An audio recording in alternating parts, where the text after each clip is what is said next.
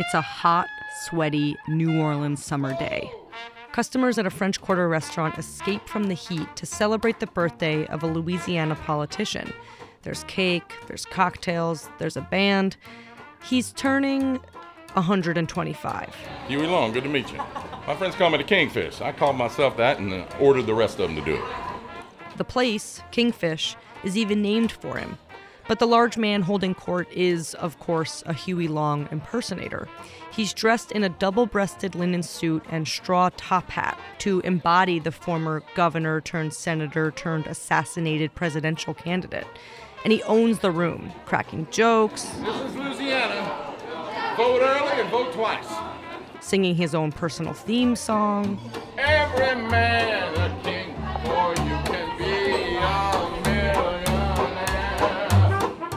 And he charms the socks off his guests, just like the born to be politician was known to do.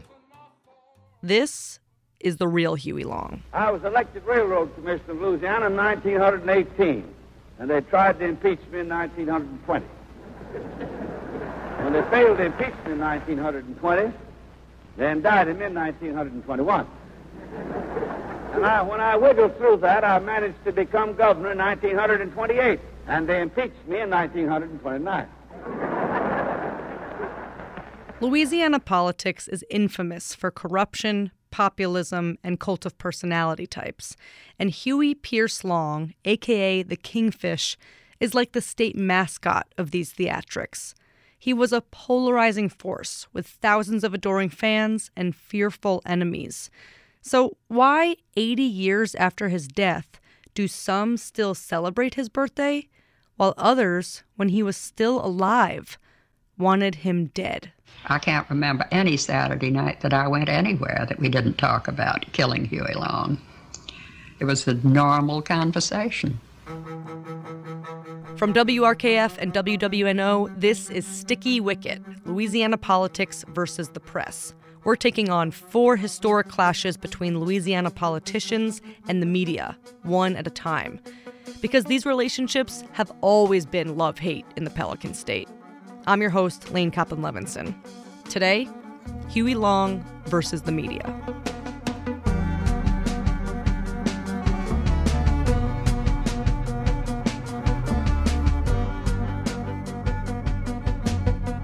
Presenting His Excellency Huey Pierce Long, the dictator of Louisiana, the enigma who is making many Americans regret that the United States ever purchased Louisiana. Huey Long rose to power through his mastery of the media. And then, once in power, he waged a war against it. And the roots of this war trace all the way back to little boy Huey. Huey Long was an unusual child and always had a very sort of defensive streak about being told what to do. Alicia Long is a historian at Louisiana State University, and let it be known, she is not related to Huey Long. And in fact, a student had a mug made for me last semester that says that Alicia P. Long not related to Huey P. Long. Long was born on August 30th, 1893, in Winfield, a poor, small rural town in the piney woods of central Louisiana. He was number seven of nine children and had an immediate disregard for the rules. For instance, after sixth grade, he decided he didn't want to go to seventh grade. So when summer ended, he just showed up to eighth grade. This is a sort of overweening sense of ego and entitlement that presents itself in him very, very young. In high school, he gets in a fight with the principal and gets expelled.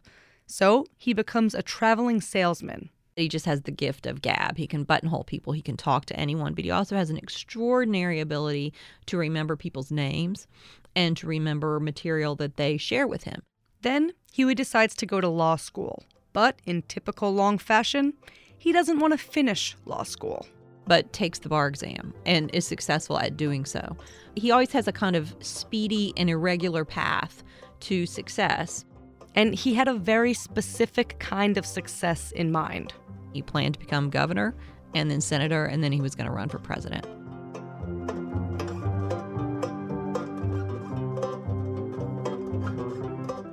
Long's political career begins in 1918 when he's 25 years old. He goes to work for the Louisiana Railroad Commission. It only takes him four years to become the chairman of the State Public Service Commission. Then, in 1924, at age 31, he runs for governor. He loses that race and then immediately starts running again. Long's agenda straight out of the gate is all anti establishment all the time. He'd seen big corporations strip his hometown of Winfield of its oil and lumber without benefit to locals. So he campaigned as a man of the people in bold opposition to corporate interests. Particularly Standard Oil Company, which he sorts of sets up as a political enemy of his.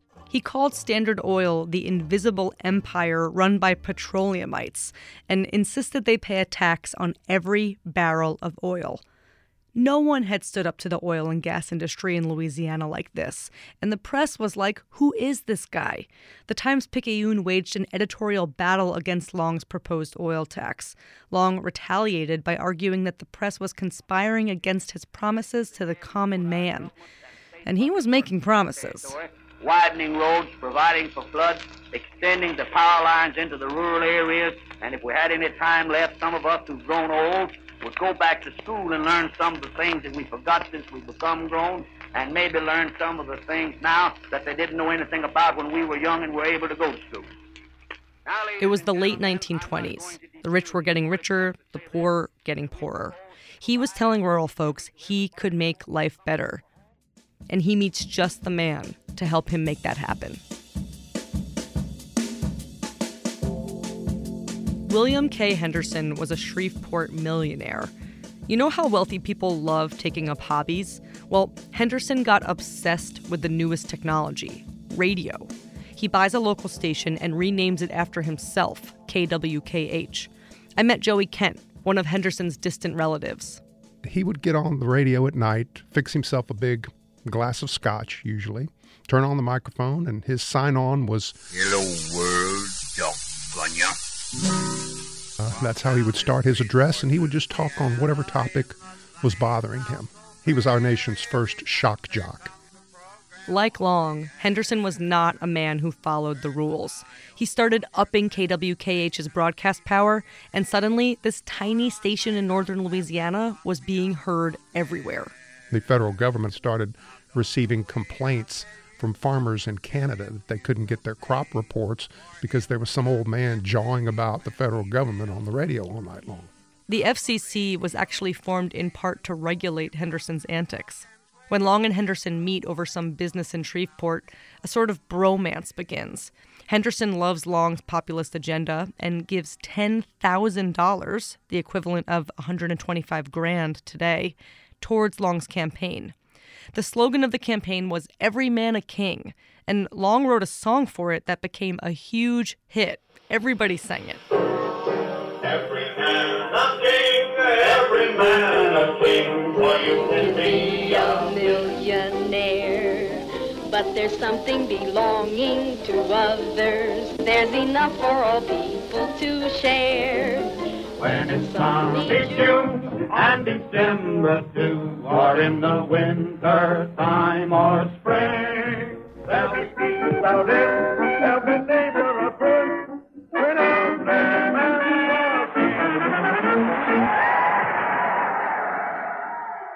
On top of that 10 grand, Henderson also gave Huey unlimited airtime and helped him spread the long gospel. Henderson would follow him to regional campaign events and set up remote broadcasting.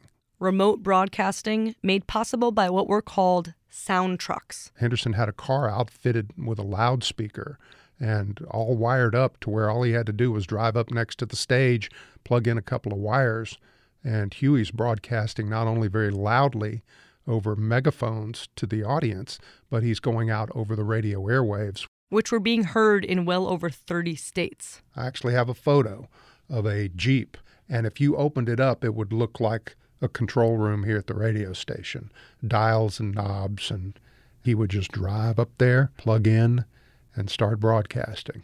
75 to 80 to 85 percent of the people not only give up their property year after year, but they go further and further and further into economic slavery to where the flesh and. He sounded a little country, but he was a little tabloid at the same time. And so this aided Huey's populist platform, I believe, in that he appeared to the listening audience to be that everyman that he was fighting for. I mean, it was kind of a circus. Alicia Long. It's a kind of visceral gut politics, and he's good at it, and people respond to it. Footage of these speeches show him ranting and raving, waving his fists so wildly you think he might accidentally punch himself in the face. A reporter once described his arm as a saw cutting through the air. He could go for hours with no notes. He'd be sweating through his linen suit with his flat top hat matting down his fiery red hair. He did this and toured hundreds of towns that were usually ignored by politicians. And he would broadcast from anywhere, often which he did from a hotel room in his pajamas. Think about Long's competitors for a minute, who could maybe buy some time on the local radio station or get some press coverage of their campaign. But Long was capable of a constant stream without having to lift a finger. You have an immediacy that hasn't been seen in this country before. This is tweeting in the 1928 era. The fan mail poured in. Hundreds of thousands of people wrote to Huey, and he'd respond to them directly on air. Here's another letter from a poor woman. She says this We do not have shoes and clothing to keep us warm. You go to the ERA office to ask for help. They look at you slant eyed, just as good to say, What sort of a creature are you, and what zoo did you escape from? The office So we see a new form of interactive radio coming into play with the Henderson Empire that hadn't existed before. Won't you write me tonight? Won't you write me tomorrow? Write to me. Huey P. Long. I'll send you the It works.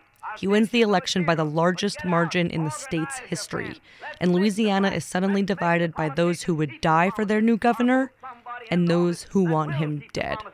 I thank you.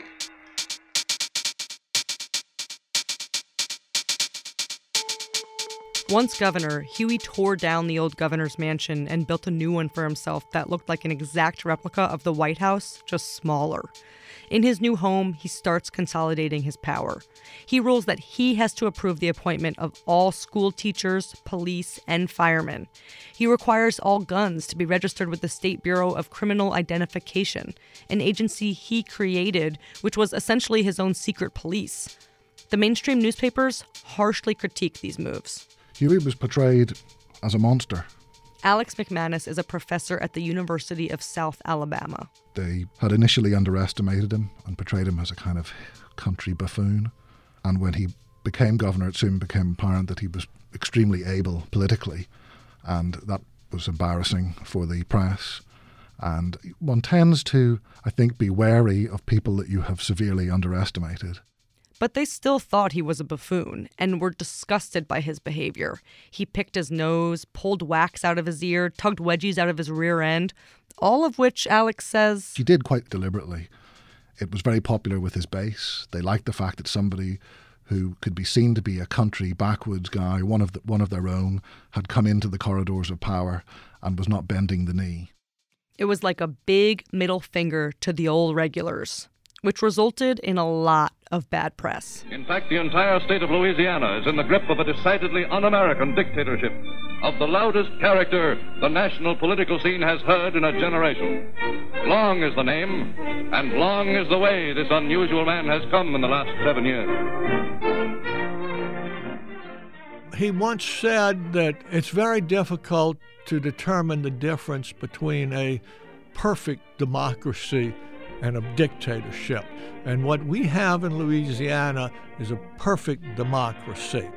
This is Jack McGuire, who co wrote Louisiana Governors, Rulers, Rascals, and Reformers. By 1930, the Times Picayune was already warning that Huey Long wanted to establish a dictatorship in Louisiana. He tried to intimidate it, he tried to buy it, he tried to threaten it, he tried to blackmail it.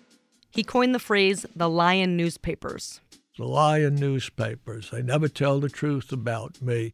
Fake news. It was just total hyperbole. Hyperbole and lies. In one instance, the NAACP's magazine Crisis interviewed Long about an anti lynching bill that was up in the legislature.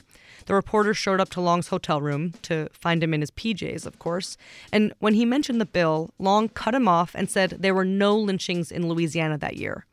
The thing is, there were seven. But his supporters don't care about these lies. They weren't that interested in what newspapers said about him. All they cared about was that he was making good on his promises. He was building roads and bridges. He was feeding the hungry with free lunch. He was increasing the literacy rate for white and people of color. It was the Great Depression, and he was changing poor people's lives. And they stood by him. It was all about his base.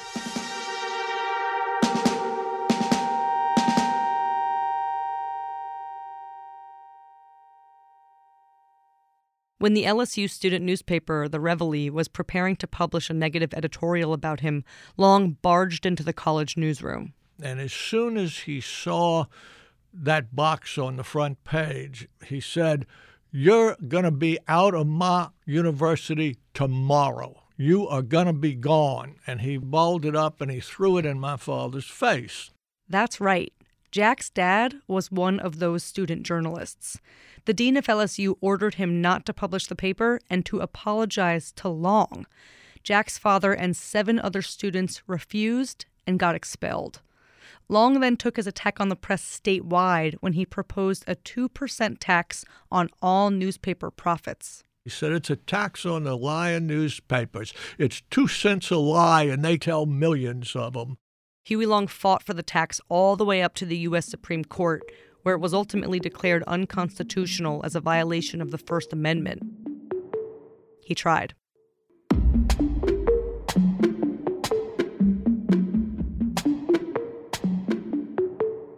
The censorship didn't stop with proposed taxes or college expulsions. Long's solution to all this bad press? Start his own newspaper. His determination was I'm going to tell the people what they should know about me. And so the Louisiana Progress is born. Alicia Long. It's his own sort of Fox News, right? I mean, he controls that message. It's sort of his version of state media. And as far as he's concerned at that point, the state is Huey Long. He uses public money to fund his propaganda newspaper, and all state employees are forced to subscribe and sell subscriptions. Circulation shoots up, and the Louisiana Progress becomes well known, mostly for its cartoons he finds ways to make fun of his opponents physically, right? So he refers to uh, T. Semmes Walmsley, who is the mayor of New Orleans, as Turkey Neck Walmsley. Um, and so he's always portrayed in Long's newspaper outlets as, I mean, as essentially as a turkey. It's a very powerful way to diminish people. Alicia Long sees Donald Trump do this all the time. So, you know, little Marco Rubio is, is you know, sort of one way to do it. Don't worry about it, little Marco. I will. All right. Well, let's hear Big oh. Big Don. You know, Donald. Don't worry about it, All little. Right, don't worry about it, little Marco. Gentlemen. Let's hear hey, gentlemen. You ought, to, you ought to show up. Long also went after journalists, sometimes physically. Yeah, this happens on at least two occasions. Here's one of them. It starts at a country club on Long Island. Rumor has it Long was so drunk that he went to the men's room and accidentally peed on the man next to him. That man was like, Why is this dude peeing on me? and punched Long in the face. And when he comes back to Louisiana via train, he still has the black eye, and the press understandably is waiting for him and they're going to try to capture a, an image of him with a black eye and when he gets off the train he is surrounded by bodyguards and by this time he is constantly uh, surrounded by a group of aggressive, some might say trigger happy bodyguards, and he objects to being photographed and essentially sicks his bodyguards on the awaiting journalists. And in one case, uh, a journalist is beaten up and his camera is broken. And yet, these attacks don't slow down Long's coverage. In fact, it does the exact opposite. The States Item, the Times Picayune, these newspapers are his sworn enemies. But they can't seem to get enough of him. He's a good story.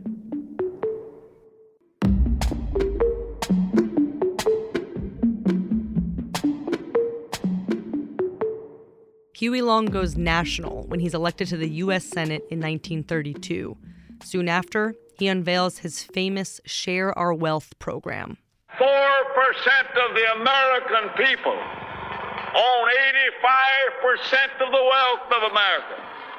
And that over 70% of the people of America don't own enough to pay the debts that they owe. But when they This is basically the Bernie Sanders agenda, but for the Great Depression. He wanted a limit on how much wealth an individual could hold $5 million, about 60 million in today's money. Anything made beyond that, you got to give away. In his Share the Wealth speeches, he compares the economy to a classic American barbecue. Many men ever went to a barbecue and would let one man take off the table what's intended for nine tenths of the people to eat? The only way you'll ever be able to feed the balance of the people is to make that man come back and bring back some of that grub he ain't got no business with. The irony is that over time, Long himself becomes quite ostentatious silk suits, bright colors, Southern male dandy kind of clothing. It would have been considered garish by wealthy people, but I think for poor people, it's just part of the show. Give them a yacht. Give them a palace. Send them to Reno and give them a new wife when they want it. That's what they want. His day job is not paying for these suits. Long and his yes men were involved in a ton of shady business, getting kickbacks from state contracts, oil leases, and many of the corporate interests they publicly lampooned. But his base was willing to give him a pass because they were getting something. He promised and he gave them new roads, free bridges instead of toll bridges, a new state capitol, and to himself a new governor's mansion, upping the state's debt 300%, but giving jobs to thousands who will vote for Huey Long. Huey Long may have taken away their rights, but they gave them up willingly for what they got in return for it. After one of his radio speeches, Long got more than 720,000 letters. The president, Franklin Delano Roosevelt, didn't get anything near that much, which made him nervous. Franklin Roosevelt told one of his aides that the two most dangerous men in the country were General Douglas MacArthur and Huey Long. FDR's fears came home to roost when Long announced he'd run against the president in the 1936 election. He expanded his Louisiana Progress newspaper into the American Progress and continued to push his populist agenda and attack his opponents. At that time, you either loved Huey or, or hated him, and you had families that were broken, you know, over it, whether you were pro-Long or whether you were anti-Long. And there is a lot of talk about whether it might be better to assassinate him than to let him go on. I mean, it is common discussion among people. It reaches a point in which people are routinely having discussions about whether or not assassinating this figure might be the only way to deal with him. Long knew about these discussions and assumed he would be assassinated. Still, he wrote a book titled My First Days in the White House, a kind of fan fiction autobiography of the beginning of his presidency. But those days would never happen. On September 8, 1936, Long was shot in the stomach while walking down a hallway of the Louisiana state capitol. It's largely agreed that his assassin was Dr. Carl Weiss, a relative of one of Long's political enemies, though some argue it was actually one of his own bodyguards. Long's men immediately gunned down Dr. Weiss, but they couldn't save the 42 year old senator. His last words were God, don't let me die. I have so much to do.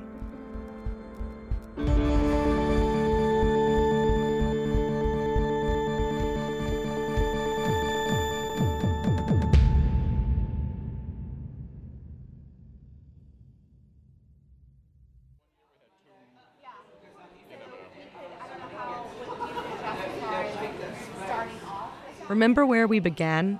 At Huey Long's 125th birthday party. I went to that party to see who'd choose to brave the summer heat to celebrate a man many have called America's very own dictator. Answer a lot of people, including Bill Hudson and Barbara Ballard. Excuse me, can I ask you all if you're here for the Huey Long party? We, well, look at us. Yeah, you look amazing. Well, thank you so much. They really did. Barbara was in a big white floppy hat, Bill was in seersucker, and each held a frothy Ramos gin fizz, Huey's favorite cocktail. He was a politician of the day. Every man a king, right? Huey Long was a genius. Uh, I think he did a lot of bad things, but we all do bad things. He did a lot of good things. Barbara is fond of Huey Long because of his flaws and the fact that he was in your face about them. It's kind of like Donald Trump today. Look, I'm just doing what I told you I would do. These people voted for me and elected me president, and now you're criticizing me for doing exactly what I told you I was going to do. He was the same way. So, happy birthday, Huey. A need to be noticed at any cost. That's what Alex McManus from the University of Southern Alabama says really links these two politicians. And if the circus came to town and the elephants were walking by, Huey would have to pick up a stone and throw it at one of the elephants because he just couldn't stand not being the center of attention, even if it was negative attention. And it was the media that gave him all the attention he ever could have dreamed of. It might as well be talking about Donald Trump. He was the best copy they ever had. So while they hated him in one sense, in another sense, he was the goose that was laying the golden eggs. And see, this is a very critical thing to kind of think through for the media about how you cover a politician who you believe might be engaged in things that are potentially illegal or unwise. And yet at the same time, your obligation is to cover the news, and you also have a profit motive.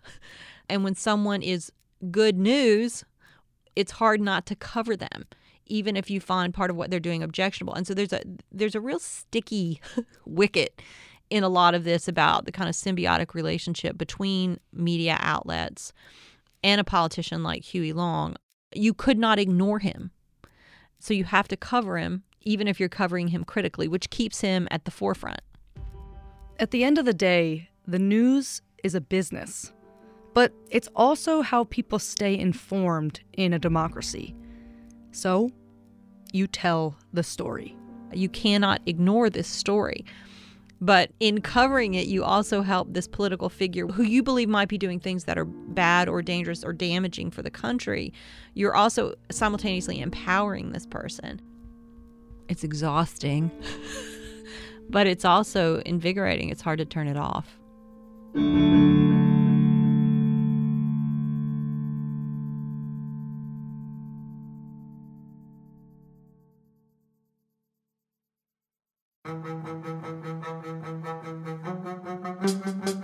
Sticky Wicket is a production of WRKF Baton Rouge and WWNO New Orleans Public Radio.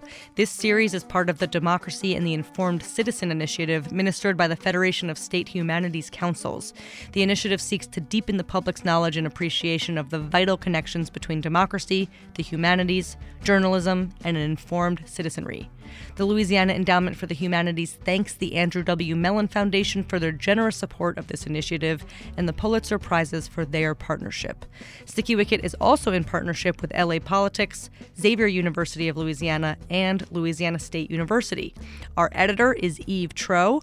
Our producer is Mara Laser. Our composer is Peter J. Bowling. Our graphic designer is Riley Tehan, and our illustrator is Jasper Means. Make sure to subscribe to the Sticky Wicket podcast wherever you listen to podcasts, and please rate and review the show. You've heard it before, you'll hear it again. It makes a huge difference. Also, be sure to follow us on Instagram at Sticky Wicket Pod. We're putting up all types of extra content over there that we couldn't fit into these episodes. I'm Laine Kaplan Levenson, and this has been a real Sticky Wicket.